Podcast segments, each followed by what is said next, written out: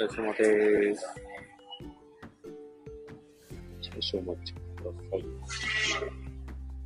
あ、小林さん。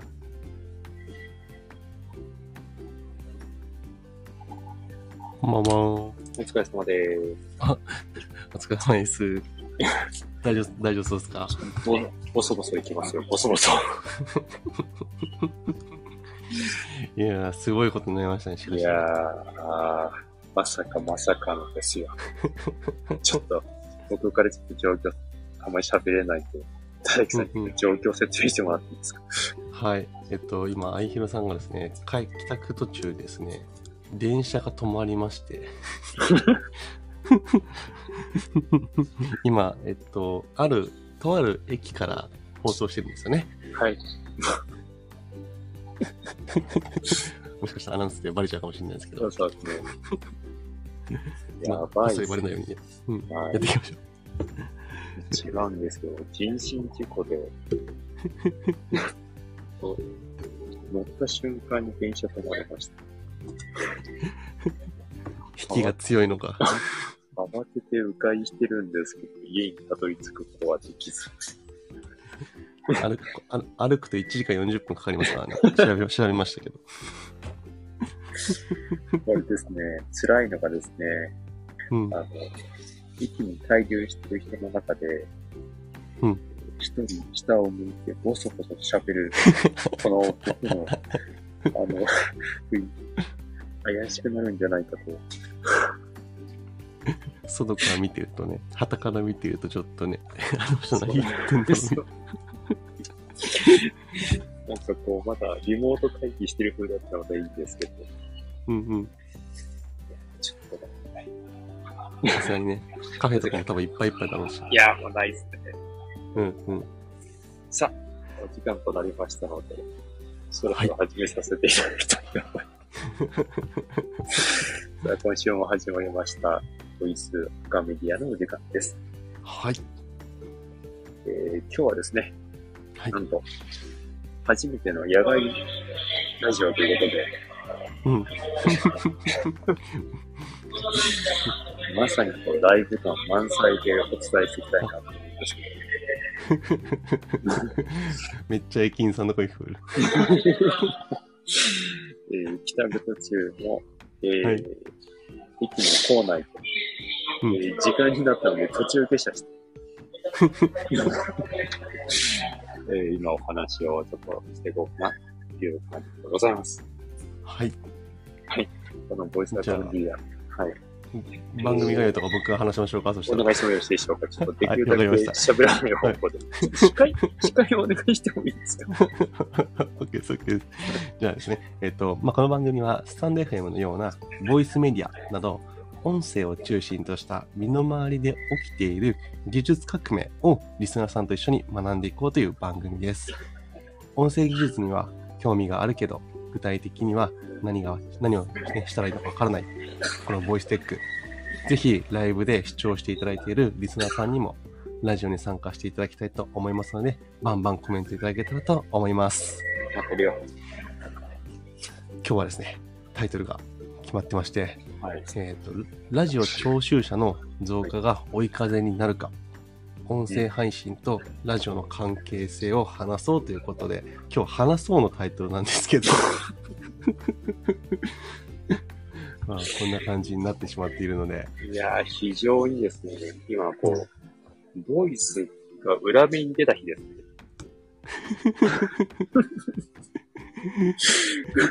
これほら、テキストメディアであれば、はい。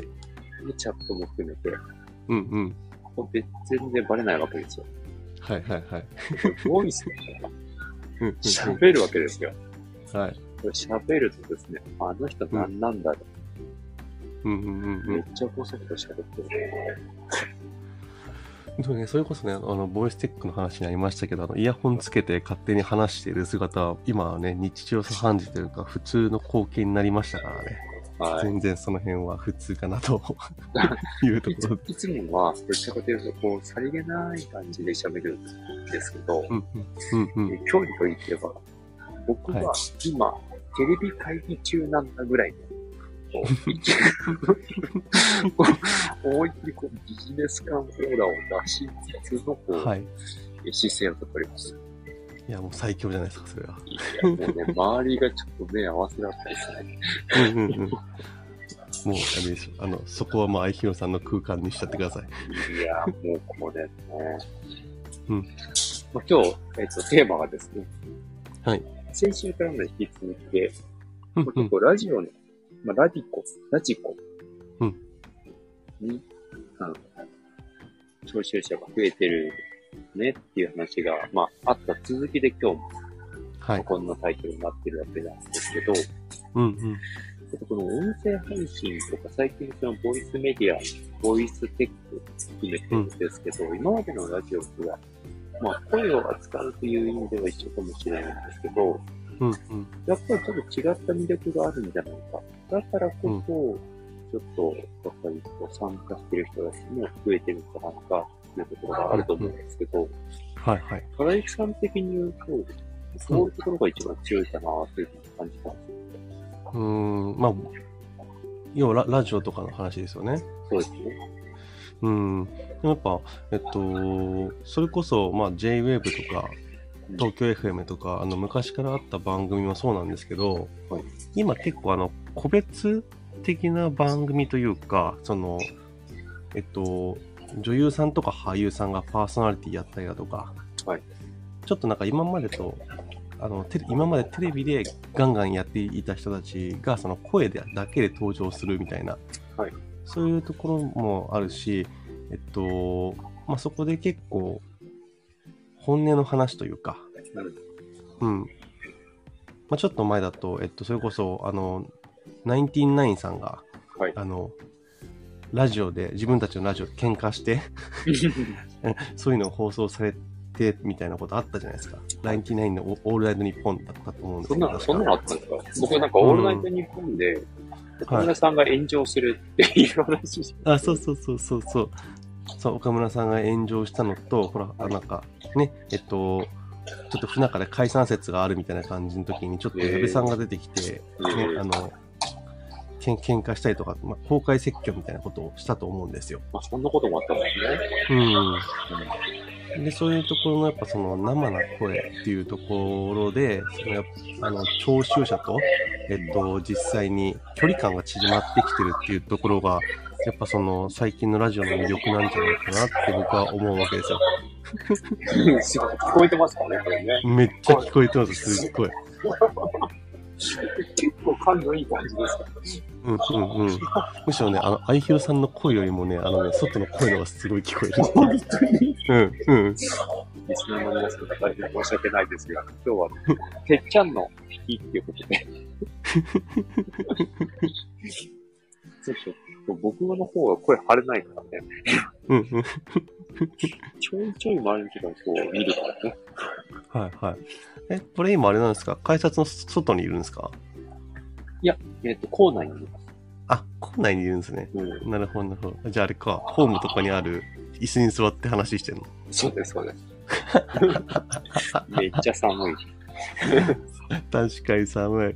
え、これ、そっか、電車うん来そうですか？ね雰囲気。全然来ないです。全然来なあい、全く、全く来ないんだ。もうかれこれ1、1時間ぐらい止まってますからね。あ、そうなんだ、そっか。多分乗ったら8分ぐらいなんですよね。だから、あの。そう、なんだろう、前半と後半の間にね、ちょうど電車来てくれたら、後半はいやいやいや自宅に歩きながらできると思うんだけど。帰らせて、帰らせて、もう。この、この環境で喋ると辛い。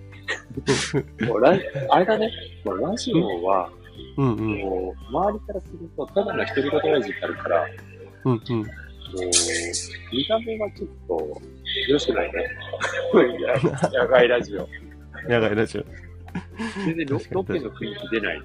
うんうんうんうん。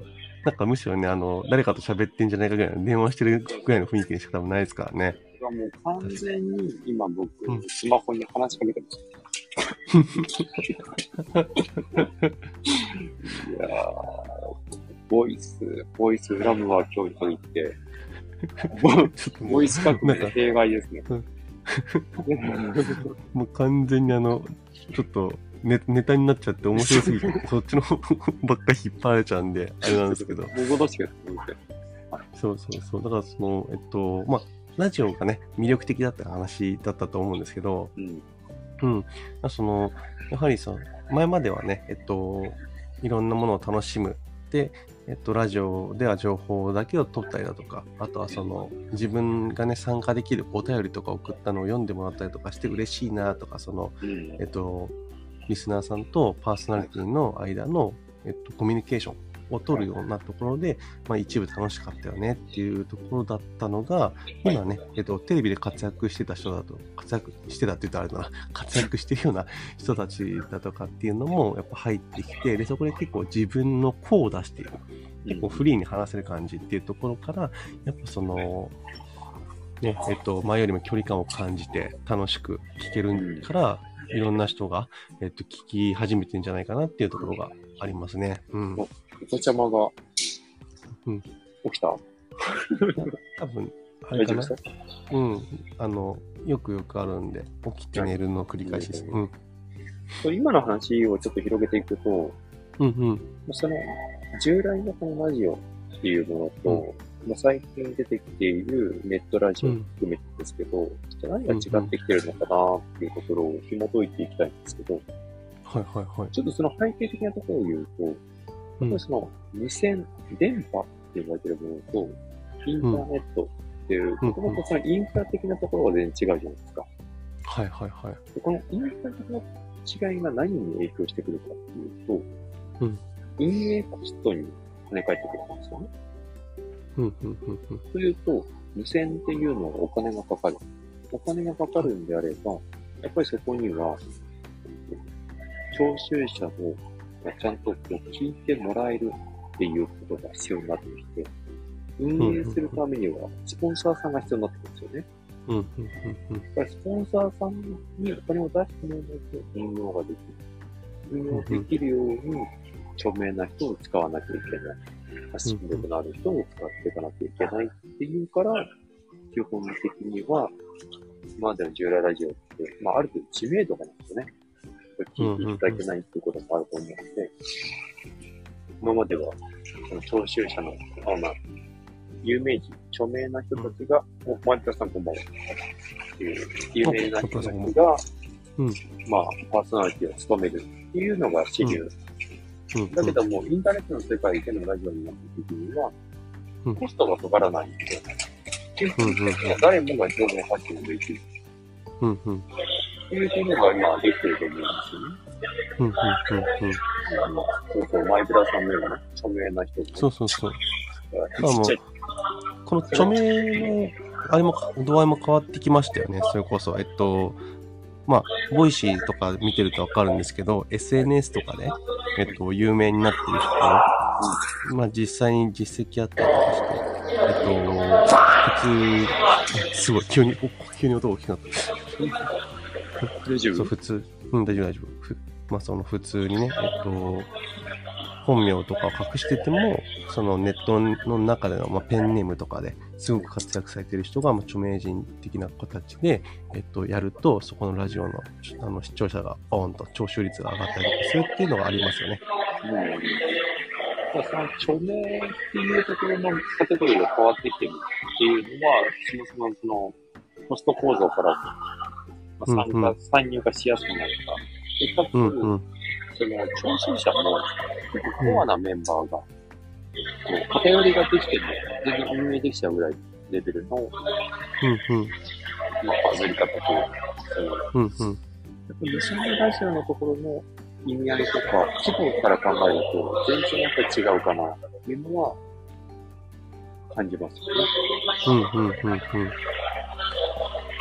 そう、だからそのあたりがやっぱりその、聴衆者が、まあ、いろんなね、えっと、番組を選択できるっていうところが、おそらくそのネットの、まあ、あの、今、ラジオっていうふうに一括りで言ってますけども、はい。えっと、実際問題、その、まあ、こうやって僕らが話しているスタンド FM だとかっていう、この音声配信メディアでのラジオも含んでやっていくと、かなりその選択できるまあチャンネル数が増えてるなっていうのがあるんで、そうですよね。うん。だその中で自分たちが何をできるか、あとはそのリスナーさんに対して何ができるかっていうことをやっぱ考えていったときに、その本当にラジオでやってる人たちは、やっぱその、ね、スポンサーのことがあったりだとか、あとは番組の内容でプロがちゃんと脚本作ったりとかしてるとか、まあいろいろとその後ろ盾があるわけじゃないですか。このチャンネル、固定でチャンネル持ってるとかね。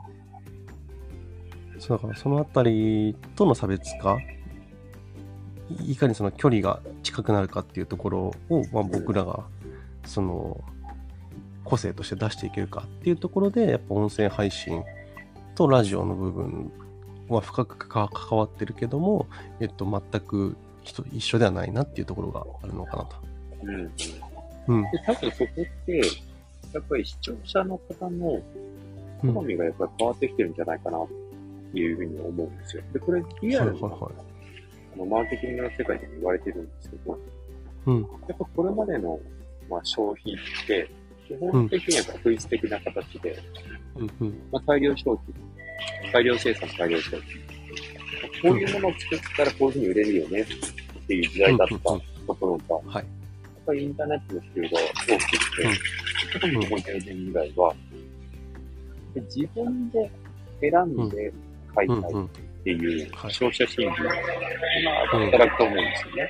うん。うん。うん。うん。でこれが、ラジオの世界でも同じようになっていて、今まではこういう視聴者に対してこういうコンテンツを出したら聞いてもらえるっていう、うん。まあその共通したものの意図で動いてるうんうん選ばれる立場になってしまう。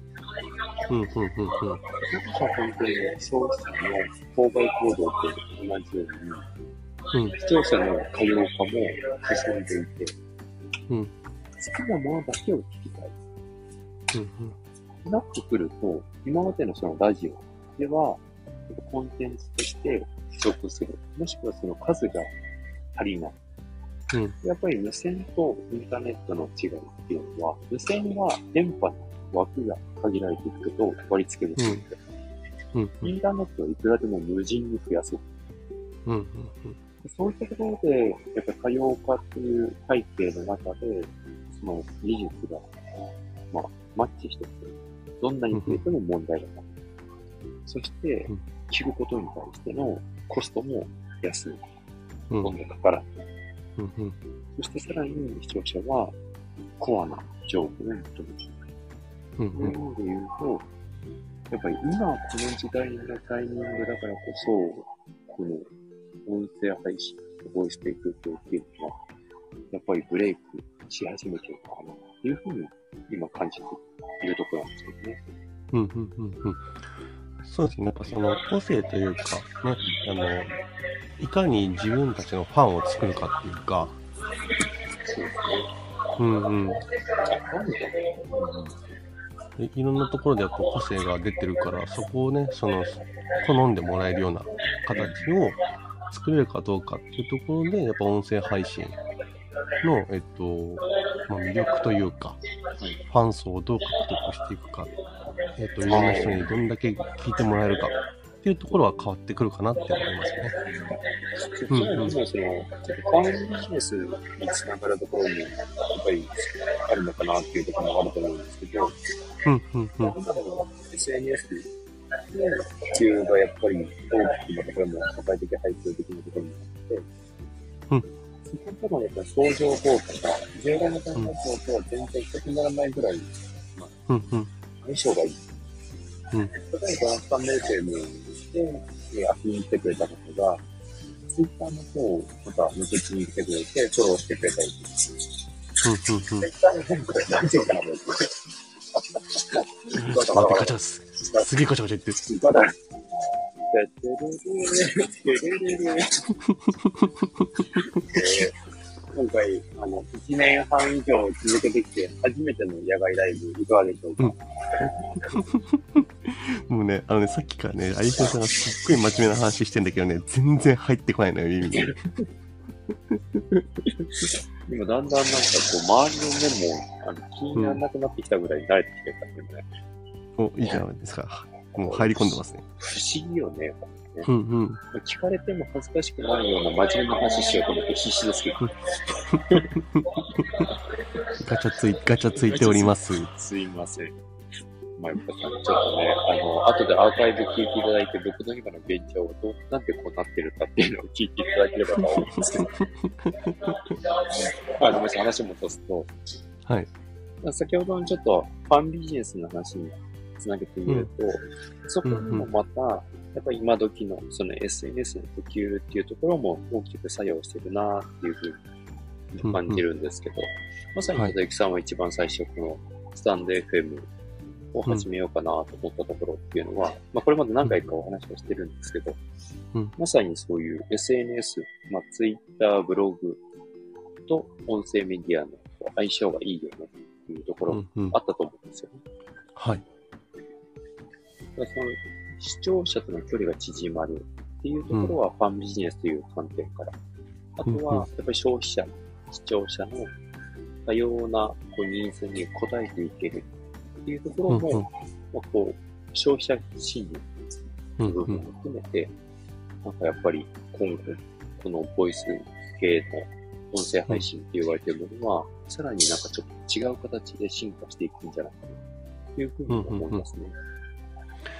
そうですね。だからそのあたりで考えていくと、やっぱりその、うん、これからの、んなんて言ったらいいんですか、見せ方というか、うんうんうん。うん、だからえっと、あくまでも情報発信番組なんですよっていう番組と、えっと、リスナーさんと一体型でやっていきましょうっていう番組と、リスナーさんが主役ですぐらいな番組と多分分かれると思うんですよ。なるほどね。その、うん。関わり度合いが変わってくるってことね。そうそうそうそうそう。で、やっぱあくまでもその、えっと、ラジラジオ的なところで言うと、最新情報だとかっていうところを取りに行くためにラジオをかけてる人がやっぱ多いんですよね。うーん。でその今回は、えっとまあ、この2年間ぐらいラジオが増えた理由って、まあ、前回も話したと思うんですけど、はい結局コロナとかがやっぱりその増えてきて、それの最新情報を、まああのまあ、目目で撮るとしんどいから時間もかかるし、うん。だからそのラジオで流しておいて最新情報を得るとか。うん。っていうように使ってる人もやっぱ多いしうん。かといえば中には、えっと、若い層でも週に30時間ぐらい聞きますよっていうふうにラジオ大好きですっていうふうに言ってる女優さんがいたりだとか、はい。あとは、えっと、それ以外にもあの自分これまでは、えっと、聞くだけとかうん。新たに聞き始めただけっていうところがそのリクエスト曲のリクエストを JWave に送ってみたりとか、はい。あとはその交流する場に自分で行ってみたりだとかっていうアクションを起こすそのリスナーが、えっと、パーソナリティたちとの距離感を縮めたいとか番組との距離感を縮めたいっていうふうに思うようになったみたいな背景もやっぱ出てきてるんでそうなってくるとやっぱりその、えっと、距離距離感をどうするかとかどういうふうに、えっと、情報を取りたいかとかっていうところの聞き方にも多様性が生まれてるなっていう。ああ、なるほど。うん視聴者の関わり方も変わってきてる。そうですね。SNS 的な感じもあれば、従来通りの聞くっていうところもあるし。そうだよね。そういう意味で言うと、過去の例えばラジオっていうのは、まあ、はがきを送ったり、メールを送ったりとかしてたかもしれないけども、うんうん。サイズ感を持ってこうやりとりがすぐできる。もしくは参加しちゃうかな。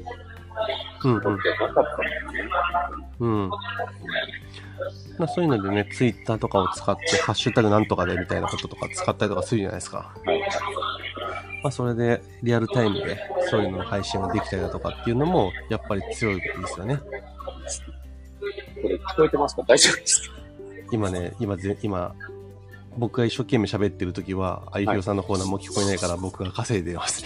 頑張って。で、さっきね、ちょっと、あの、ただきさんは今、今日のテーマの中で、うんうん。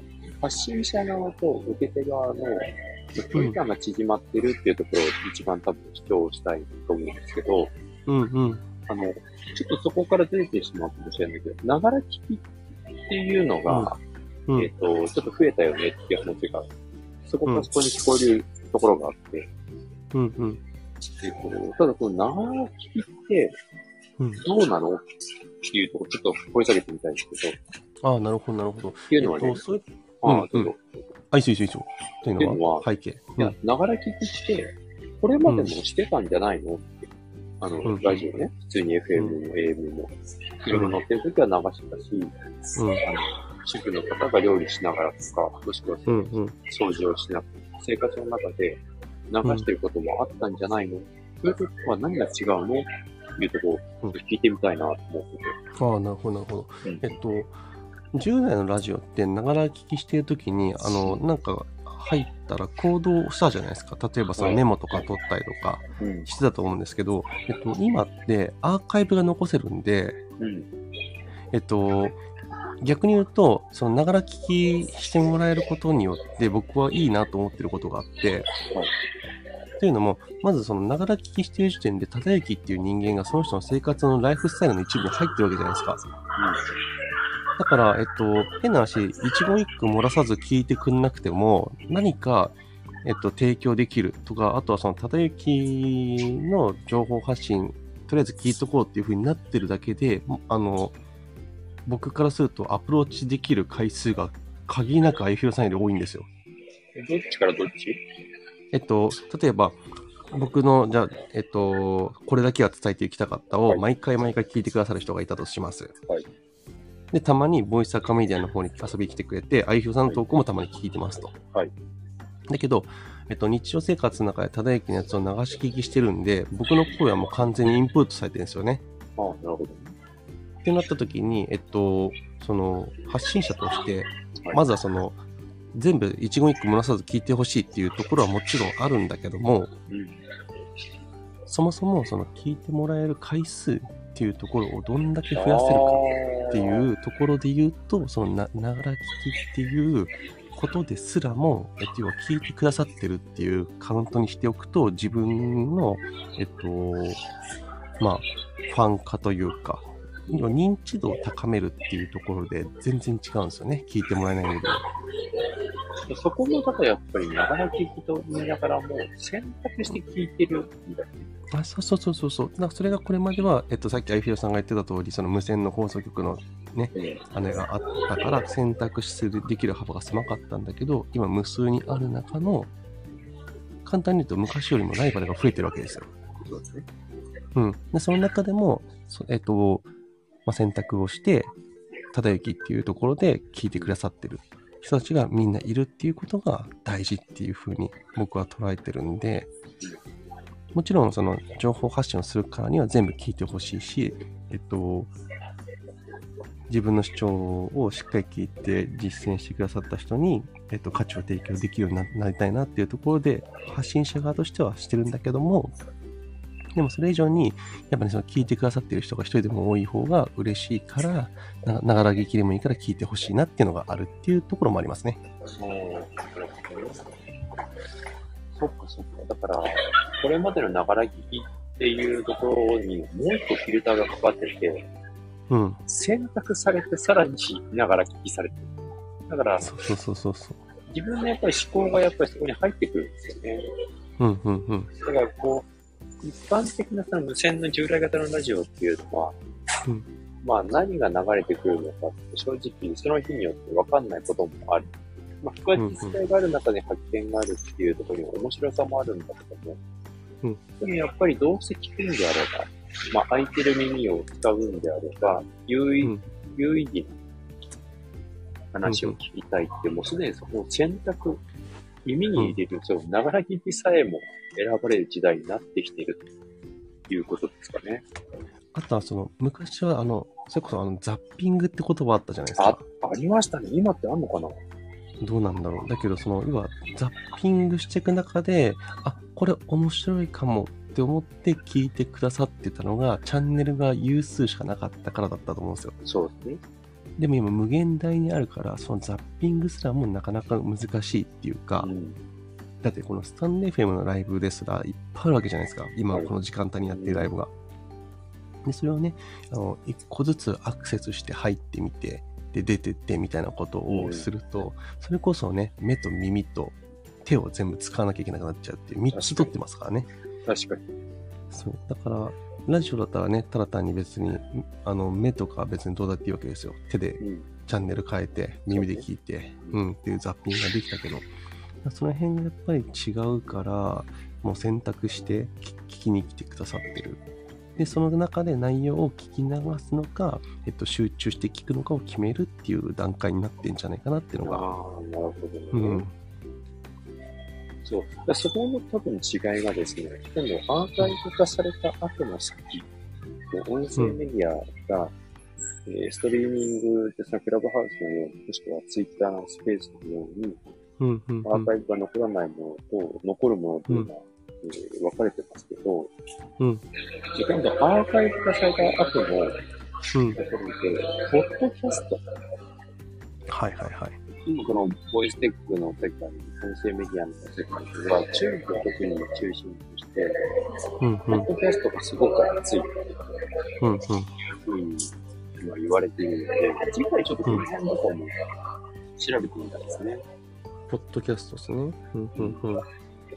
そうですね。まあ、その、えっと、媒体、多分なんかテーマは媒体かな？そしたら。媒体なんか。こう今更、僕からすると iPhone、うん iPod が出た時に、うポッん。ドキャストってうん。あったよねって。だけど、うん。あんまりあんまり、なんかこう、広がった感じはなかったんだけど、た。うんうんでもまたここに来て、ポッドキャストもすごいよね。うんしかも有料版もすごく多く増えてきてるので、うん。なんかそこら辺ちょっと、えーうん音声メディアの中でのポッドキャストって今どうなの？みたいなものをちょっと深掘りしてみたいですね。うんうんうんうんうん。じゃあ、あれですかね。えっと、まあ、あの、音楽では、えっと、媒体関係、その、これまで通りです、まあ、ラジオまあとか、あラジコとか、ポッドキャストとか、ヒマラヤとか、スタンデーヘムとか、いろいろある媒体の中で、まあ、その、媒体いろいろある中で、また再注目されてるポッドキャスト。うん、ここにどういう魅力があるのかとか、そういうところの話っていうイメージですかね。うんうんうんうんわかりました。じゃあ、そそうですね。じゃあ、ポッドキャスト的なところで、をメインで話するとして、そこに紐づける、なんかね、えっと、響きそうなタイトルだとか、響きそうな内容、テーマだとかっていうのに絞っていけたらいいかな。いいですね。了解しました今日のタイトルが、ごめんなさい、もう一回タイトルコールお願いします。今日のタイトルが、えっと、ラジオ聴取者の増加が追い風になるか、音声配信とラジオの関係性で話そうっていうテーマでお伝えしてきました。で今日は大きく2点ありました。うん。うん。そのやっぱり、えっと、視聴者の方たちも、まあ、聞きたいものが多様化してきている。まあ、うん選ぶ時代が、まあ、背景としてありますっていうのと、うんまあ、SNS を背景として、やっぱりこう、発信者と聞いている側との距離感を詰めるツールとしても、この、やっ。ぱり、音声配信うん。うん。というのが、やっぱり今来てる。うん。うん。まあ、理由の一つかなっていうふうに今日はちょっと垣間見えた。うん。うん。うん。そうですね。やっぱりここからポッ、ここからその、その、ポッドキャストだとかっていうところに多分繋がっていきますもんね。SNS の背景とかね。そうですね。うんうん。もうちょっと深掘りしてみたいな。うんうん。わかりました。いや、30分どうなるかわかんなかったんですけど、えーと、途中、あの、高校生みたいなギャルが横に来たの、道行く人が、あのおっさん何喋ってんだろうとか、すげえ、目があったり。想像していただきたいんですけど、うん僕は駅の構内で、スマホに喋りかけてる風を、あの、見せかけながら、ノートを開き、あの、ボールペンを握ってメモを取って雰囲気も出してます。大事大事。なんかね、そうですよね。ちゃんと営業マンっぽい感じでねそうそうそう、やってますよね。スーツでパシッとね、なんか打ち合わせしてんのかなっていうのは、一応わかる風にうんうん。なるほど。いい感じ、いい感じ。これさ、でもさ、ポッツで耳塞いで、うん自分の声って音量わかんない。ああ、そうそうそう。ちょっとね、あんま低かったり、大きかった、あの、差は出ますよね。いつもと比べるとね。うんうん。どこまでこう周りに聞こえてるとか、うんわからないまま30分喋ってますただこれ結構アーカイブになるときも、あの、音をね、自動調整されてるっぽいから、ね、聞いてみないとわかんないですね。うん。わかりました。うんうん。ちょっと今日はですね、第2部は、ちょっと遠慮しようかな。そうですね。ちょっと難しそうですね。ちょっとこれからバンバン音が入ってきそうだし。了解しまいした。やいや、放送事故の前に人身事故が起きております。私ども僕は今日これから帰れるんでしょういや、でもこの時間でここまで来てるから多分終電際まで行くかもしれないですね。ですね。はい。いや、でもよかったです。うん今日もね、マイプラさんお会いできたり、ゆきさんとお話しできたりした。うんうん。よかったよかった。なんとか無事。毎週一応ね、予定は水曜日。そうですね。なんで12月8日ですね。そうですね。12月8日22時から。ちょっとはい。声張ってもらっていいですか？じゃあ、えっと、来週はですね、12月8日の22時から、また、ボイスアカメディアでお会いしましょはーい。今日はすいませんでした、ガチャガチャしてて。う。アーカイブ、アーカイブ聞きながら一生懸命メモ取りたいと思います。おやすみなさい。ありがとうございました。おやすみなさい。また来週。はい。失礼します。